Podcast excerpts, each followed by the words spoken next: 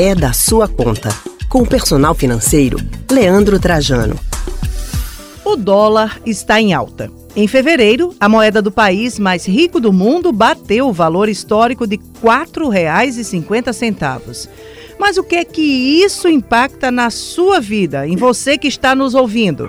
É sobre este assunto que conversamos agora com o personal financeiro Leandro Trajano. Leandro, boa tarde. Boa tarde, Alexandra. Boa tarde, nosso ouvinte. Bom estar aqui mais uma vez sobre esse tema que impacta, de fato, no dia a dia e muita gente não tem conhecimento, ignora, acha que não tem muita relação com a gente, né? É verdade, Leandro. E aí eu te pergunto, qual é o motivo desse aumento? O que é que está acontecendo? É, um ponto que é chave, entre tantos outros que fazem as moedas estrangeiras oscilar, é a relação oferta-demanda. Hoje, sem dúvida, é um dos pontos que está mais impactando nisso daí. Também tem outras questões, né? Já que a gente tem um câmbio flutuante, que ele não tem uma intervenção tão direta do governo para isso. Claro, eventualmente o Banco Central interage para tentar fazer com que a moeda não suba tanto, mas ela não é controlada diretamente pelo governo como em outros países. O câmbio do real, a relação dele com o dólar, com outras moedas estrangeiras. Essa relação de procura para compra da moeda e por quem vai vender, quem está se desfazendo também, impacta bastante. Numa linguagem mais simples, isso aqui vem afetando muito também. Entendi. Agora, Leandro, é, o dólar, essa subida dele, ele chega a impactar o consumidor final aqui no Brasil? E se sim, de que forma? É, ele impacta, até complementando um pouco a pergunta anterior, Alexandra, é com a queda dessa taxa Selic, que a gente até viu aqui na coluna algumas semanas atrás do impacto dela e tal, termina que a rentabilidade de muitos investimentos no Brasil caiu bastante. E com isso, os estrangeiros que tinham uma facilidade, que tinham um retorno muito grande, começaram a tirar capital do Brasil, a retirar dinheiro. Ou seja, quiseram sair com dólar daqui. Então, isso impactou também nessa relação de oferta e demanda.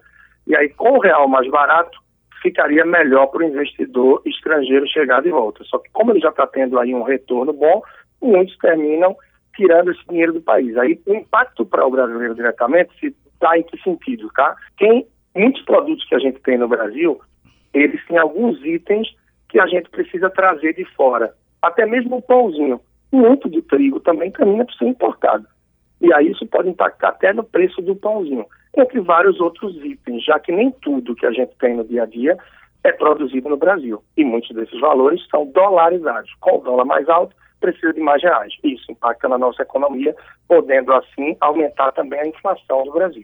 É muito interessante, né, Leandro? Como está tudo interligado hoje, realmente vivemos num mundo globalizado. Mas aí eu te pergunto, e quem ganha ou perde com a disparada da moeda? É, é verdade. Agora, por outro lado, também para quem exporta, ou seja, aquele brasileiro, aquela indústria, aquelas pessoas aí que estão mandando o seu produto ou até seu serviço para fora do país, é um bom momento porque podem ganhar mais. Afinal, eles vendem esses serviços para fora, por exemplo, no dólar, que é a moeda que mais circula aí no mundo, assim, digamos, é a principal, tá? Então, essas pessoas, essas indústrias, essas empresas que vendem os produtos e serviços em dólar estão num bom momento. Uma vez que o dólar está mais valorizado diante do real, o retorno que essas empresas vão ter é muito maior. Imagina que vende lá um produto por mil dólares, assim, digamos. Quando o dólar está a dois reais, eles vão ganhar apenas dois mil reais. Uma vez que o dólar está aí batendo os quatro reais e cinquenta, eles mesmo mil dólares vão ganhar quatro mil e quinhentos reais. Então também tem esse lado positivo, né? Tem essa influência também. E se a gente refletir um pouco, Alexandre, também no turismo. Com o dólar, com o euro, com a moeda estrangeira mais cara, fica mais difícil para o brasileiro viajar. E com maior dificuldade de viajar, isso termina por movimentar, por motivar, por fomentar o turismo interno. Então, ganham as nossas praias do Nordeste, ganham o turismo dentro do próprio país, uma vez que ele termina, de modo geral, se tornando mais acessível, mais barato do que viajar para fora. Falando sobre essa questão de viagens, Leandro, e aí, qual é a dica que você dá para quem estava se programando? É interessante a pessoa comprar o dólar agora ou esperar mais um pouco para ver se ele baixa? É, essa história é bem interessante, porque é, o dólar está muito alto agora. E aí eu já ouvi algumas pessoas dizendo do dólar e até do euro também, já que as duas têm subido bastante. Ah, eu não comprei no mês passado, não comprei nesse mês porque está muito alto. Tá bom, essa pessoa vai viajar em maio. Aí ela vai deixar para comprar durante março ou abril. E se subir ainda mais? Vai esperar para comprar em abril ou maio, a véspera da viagem? E se sobe ainda mais? Ou seja, terminou que em janeiro, fevereiro estava barato, perto do que ele pode chegar em abril ou maio, assim, digamos, nesse exemplo. Então, o que é recomendável é, para facilitar, ilustrando com números, você vai viajar daqui a dez meses, lá para dezembro. Você precisa de dez mil dólares, só para facilitar nosso cálculo, tá? Então, o ideal é que você compre a cada mês mil dólares.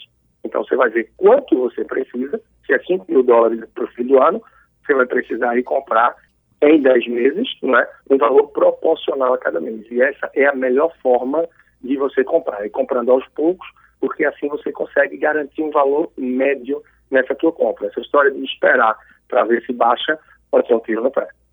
Muito bem. Leandro Trajano, muito obrigada pela tua participação conosco hoje aqui no Rádio Livre. Tá ótimo, então. Espero que tenha ficado um pouco mais claro aí para quem nos escutou. Sim, tem influência na nossa economia, tem influência na nossa inflação.